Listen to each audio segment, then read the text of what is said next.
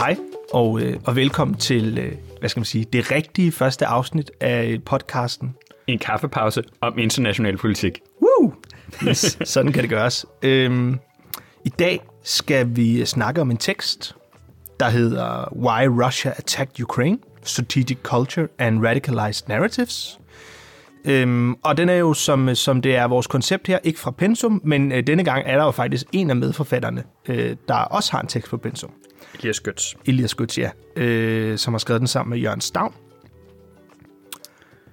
Øhm, så ja, der er vel ikke så meget andet at sige end... Øh, jo, jeg, jeg havde lige to øh, deklarationer, som vi ikke lige fik med sidst, men det giver sig selv. Jeg tror bare lige, det var vigtigt for os igen at sige, at det her det er ikke en officiel del af undervisningen.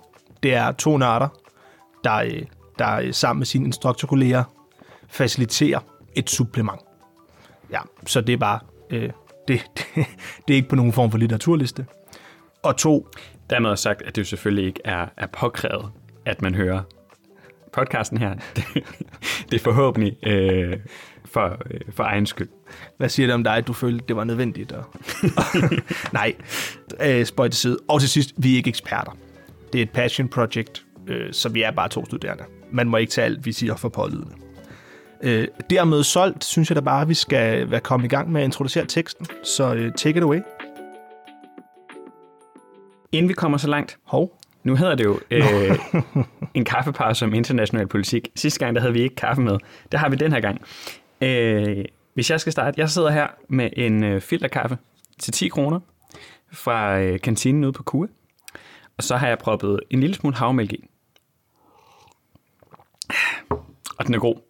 Ja, mere kan jeg ikke sige. Hvad, hvad, hvad har du i koppen? Og jeg drikker sort filterkaffe. Også fra Kua. Også, også for kur. Ja. Take it away. Fantastisk. Øh, hvis vi går videre over og kigger på, på dagens tekst, sådan som du sagde tidligere, hedder Why Russia Attacked Ukraine, Strategic Culture and Radicalized Narratives, skrevet af Elias Götz og Jørgen Stavn, udgivet i Contemporary Security Policy i 2022. Øh, hvad der måske er vigtigt at sige i forhold til, at teksten er udgivet allerede i 2022, det er, at, det er, at øh, akademia bevæger sig meget langsomt. Så det, at en tekst er udgivet for to år siden, øh, kan virke meget øh, langsomt. Det kan virke som om, at det er meget, øh, meget lang tid siden. Det er det sådan set øh, ikke. Det er så nyt, som noget næsten bliver. Øh, teksten er en neoklassisk realistisk analyse af Ruslands invasion af Ukraine. Noget andet, der jo så også er relevant i forhold til øh, årstallet, det er jo, at den er udgivet meget kort tid efter øh, den faktiske invasion, øh, og dermed også øh, en meget præliminær analyse øh, af øh, krigen. Det artiklen helt konkret gør, det er, at de bruger begrebet øh, strategisk kultur i konteksten af den neoklassisk realistisk framework. Så de bruger begrebet strategisk kultur til at forstå, hvordan Rusland har oversat systemiske stimuli øh, til en konkret øh, udenrigspolitik, der har resulteret i øh, invasionen af Ukraine. Her fokuserer de så på to elementer af Ruslands øh, strategiske kultur. Det første det er øh, det, de identificerer som en dyb forståelse eller følelse af øh, vulnerability. Hvordan vil man sige det på dansk? Mm, ja, hvad vil man kalde det? Og sårbarhed. Sårbarhed. En følelse af sårbarhed. Følelse af sårbarhed øh, fra Vesten. Mm. Så en, en dyb forståelse af, at Vesten øh, er en mulig, øh, ja, muligvis kan såre øh, Mm, det, det er en trussel, ikke? Det er en trussel Vesten for som en Rusland. trussel for Rusland, ja. Det andet er øh, en følelse af, at man fortjener at blive set som en stormagt. Mm. Og i den øh, i forlængelse af det, at det at være en stormagt vil sige, at man har en øh, Interessezone. en interessesfære, som mm. andre stormagter respekterer. Mm. I forlængelse af det argument, så analyserer de så, hvordan at Ukraine øh, og invasionen af Ukraine, øh, Ukraine kan ses i forlængelse af de her to elementer af russisk strategisk kultur. Så det her det er altså en neoklassisk realistisk analyse, der bruger strategisk kultur som en øh, intervenerende variabel, der forklarer, hvordan at øh, de neorealistiske systemiske stimuli ligesom bliver oversat til en konkret udenrigspolitik øh, for øh, Rusland. Og jeg tænker, det er måske meget godt lige at tage et citat her allerede fra første side, der virkelig viser det i teksten. øh, hvor de skriver, The upshot is that states do not respond to international pressures and opportunities in the same mechanistic way, but they assess and act upon external stimuli through the prism of their distinct strategic culture. This leads to different foreign and security policies. Det var lidt det, du lige udlagde, ikke? men altså, der er den her øh, variabel strategisk kultur, som øh, på en eller anden måde påvirker, hvordan et land reagerer på eksterne stimuli. Ja. En vigtig krølle, man så måske kan tilføje her, det er, at for forfatterne, så er strategisk kultur ikke på linje med systemiske stimuli. Det er, kan man sige, kausalt privilegeret under systemiske stimuli. Mm. Det er noget, der medierer, hvordan det ligesom bliver oversat til en konkret mm. politik, men, men de systemiske stimuli er stadig privilegeret i analysen. Mm. Så deres udlægning af den russiske strategiske kultur mm. skal forstås som et element under de systemiske stimuli, som Rusland er blevet udsat for. Det forklarer, hvordan de her systemiske stimuli er blevet oversat til øh, udenrigspolitik. Godt. Jeg vil kaste bolden over til dig, Jonathan, øh, hvis du begriber fat i, øh, i deres analyse af, af den første del af, af, det, af den russiske strategiske kultur. Mm. Som nævnt, så, så, øh, ja, så bruger de den strategiske kultur som den her intervening variable. Og den første, vi har haft lidt svært i studiet øh, med at oversætte ordet strand. Jeg kalder det den første form for strategisk mm. kultur. Øh, en del af to er det her med en, en følelse af sårbarhed over for Vesten. Øhm, og, og forfatterne bruger fire forskellige narrativer til ligesom at bygge den, den form op. Som de altså mener findes øh, i det russiske statsapparat. Ja, ja. De, de bruger meget ordet eliter også, mm. øh, og det må være, det, det, det skriver de ikke eksplicit, men man skal ligesom købe en idé om, at den russiske elite i det her, jeg tror nogen benævner Rusland som et oligarki, de har indflydelse på foreign policy. Det er sådan lidt en underliggende antagelse. I hvert fald statseliterne. Ja, ja statseliter, ja. Ikke? Men, men de bruger eliter ret mm. i, i flæng. Ikke? Så det allerførste, og det er sådan lidt pragmatisk ned på jorden, jamen det er, at der har været en følelse af, eller der er en følelse af, Rusland er et stort land. Det, det kræver mange ressourcer at holde det sikkert, og derfor er der nødvendigvis sådan et narrativ af at være sårbar. Øh, det andet narrativ, øh, det er, at der er en hukommelse, der er nogle minder om, at Rusland har været invaderet. Det er særligt øh, oplevelserne med, hvad hedder det nu, øh, Napoleon og, og, og, og Nazi-Tyskland, øh, i henholdsvis 1800-tallet og i starten af 1900-tallet, øh, som har, har sat sig øh, nogle sådan institutionelle spor, tror jeg, jeg vil kalde det. Altså det er nogle, nogle situationer, man husker, ikke nødvendigvis som person, men i dem øh, husbeslutningssagerne, der tager de her beslutninger. Mm. Øh, og det fører øh, direkte over i den tredje, der så bare er, at den her følelse af sårbarhed og sårbarhed over for invasion, jamen, den er kommet fra Vesten historisk. Jeg kan kun mindes øh, krigen mellem Rusland og Japan i 1905, ikke at jeg mindes den, jeg var der ikke. Men, øh, men altså, det er det eneste eksempel, jeg har på en sådan decideret invasionstrussel fra, jeg skulle til at sige højre, det vil være meget ageografisk, fra, øh, fra øst, øh, fra Ruslands perspektiv. Øh, og som den sidste, det er, at der så også er et narrativ, der ligesom handler om forbindelserne mellem de eksterne trusler, altså øh, følelsen af sårbarhed over for en vestlig invasion, og interne trusler, øh, som øh, hvad skal man sige, ses i forbindelse med de her farverevolutioner. Øh, der er altså tale om nogle revolutioner, der, der foregik i, i de nærliggende lande, Georgien, øh, Ukraine øh, og, og Kyrgyzstan, som er blevet spændet lidt som et forsøg fra Vesten på at skabe interne uroligheder i, i, i Ruslands interessesfære. Mm. Øh, så man har en idé om, at der ikke kun er den her eksterne trussel, hvor man vil, vil, vil forsøge at invadere eller være en sådan, ja, militær trussel. Øh, man ser også øh, vestens intentioner som at være... Øh, at underminere Rusland. At underminere, det var netop, ja, underminere, ikke indenfra. Ja. Så det er ligesom den, den første del af strategisk kultur, som forfatteren argumenterer for, at man skal se de her stimuli som værende filtreret igennem. Igen. Ja, og de og, skaber ligesom sammen et narrativ om, at Rusland er sårbar, mm, og Rusland i særdeleshed er sårbar over for Vesten. Mm, og det fører til, som mm, de også hentyder til, øh, en forståelse af, at man har et behov af sikkerhedsmæssige årsager, mm. for at have en, en, mm. en bufferzone omkring sig, mm. øh, øh, noget, noget afstand til de her mm. trusler fra vest. Mm. Og det kommer vi jo tilbage til øh, senere. Ja. Godt. Øh, den anden del af øh, russisk strategisk kultur, de går ind i, det er en selvforståelse øh, eller et forsøg på at opnå øh, øh, status som øh, en stormagt. Men hvad vil det sige at være en stormagt? Det at sige, at Rusland i sig selv gerne vil forstå som en stormagt, øh, siger ikke nødvendigvis så meget. Kort fortalt, så argumenterer forfatterne for, at for Rusland, så er det at være en stormagt det samme som, at andre stater, eller i hvert fald en vigtig del af det er, at andre stater respekterer, at man har en interessesfære.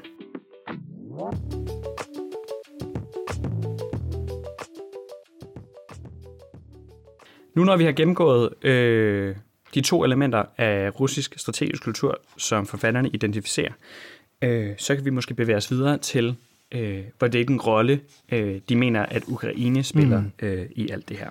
Ja, fordi som forfatterne jo selv lidt lægger op til i artiklen, så øh, hvis man kombinerer de her to øh, dele af strategisk kultur, jamen så får man en, en foreign policy, der kunne øh, øh, være interesseret i at sikre sig en interessesfære.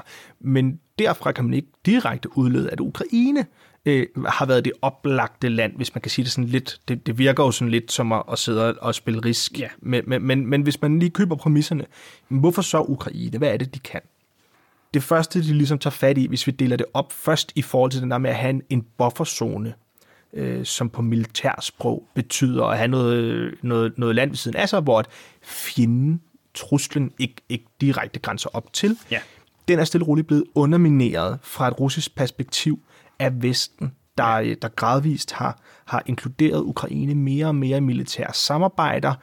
Øh, teksten beskriver øh, en situation, hvor man byggede et meget lille, det synes jeg var en fed detalje, man byggede sådan en lille bitte øh, kaldte de det overhovedet en, kaldte de det bare en bygning eller et kompleks? Ja, 10 gange 30 et militærkompleks. Militærkompleks, 10 gange 30 meter, skriver de, øh, på kysten ud til Sortehavet, øh, som var sådan et sted, hvor man kunne, øh, kunne, kunne, kunne lave øvelser. Ja. Og Rusland øh, opfattede det simpelthen som, at NATO nu officielt havde øh, faciliteter øh, på ukrainsk jord. Ikke? Ja. Så lige pludselig den her følelse af, at der, eller øh, hvad skal man sige, opfattelse af, at der er en bufferzone, den bliver stille og roligt undermineret. Ja. Øhm, og, og det, som artiklen gør meget ud af, der er jo, at hvis man kunne det her, det er måske der, hvor jeg tror, du og jeg øh, synes, at det er lidt svært at være enig med artiklen, men de siger, hvis man kunne måle, hvordan sådan en ekstern stimuli, altså hvordan den udvidelse, som, som kommer fra Vesten,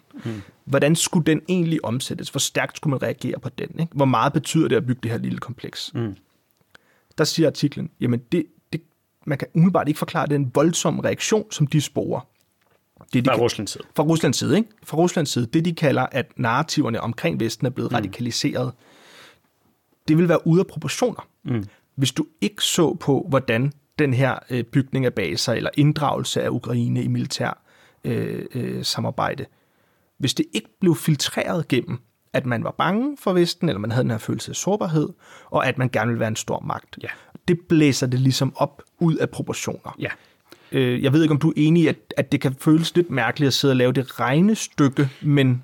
Ja, regnestykket er enig i, er, er lidt uklart, hvordan det var, man skulle lave det. Øh, men jeg vil dog sige på den anden side, at det er også her, synes jeg, at man virkelig kan se værdien af den neoklassiske mm. realistiske framework over det rendyrkede øh, neorealistiske. For ja, det er jo rigtigt. En enkelt lille bitte militærbase, altså ud fra sådan et balance mm. of power perspektiv, så mm. kan det jo, det er jo ikke den store forskydning af magtbalancen, der sker der.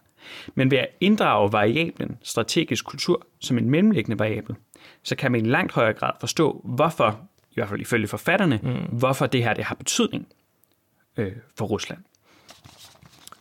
Og hvis man skal, skal høre det direkte fra hestens egen mund i forhold til den her base, så, så citerer jeg teksten her.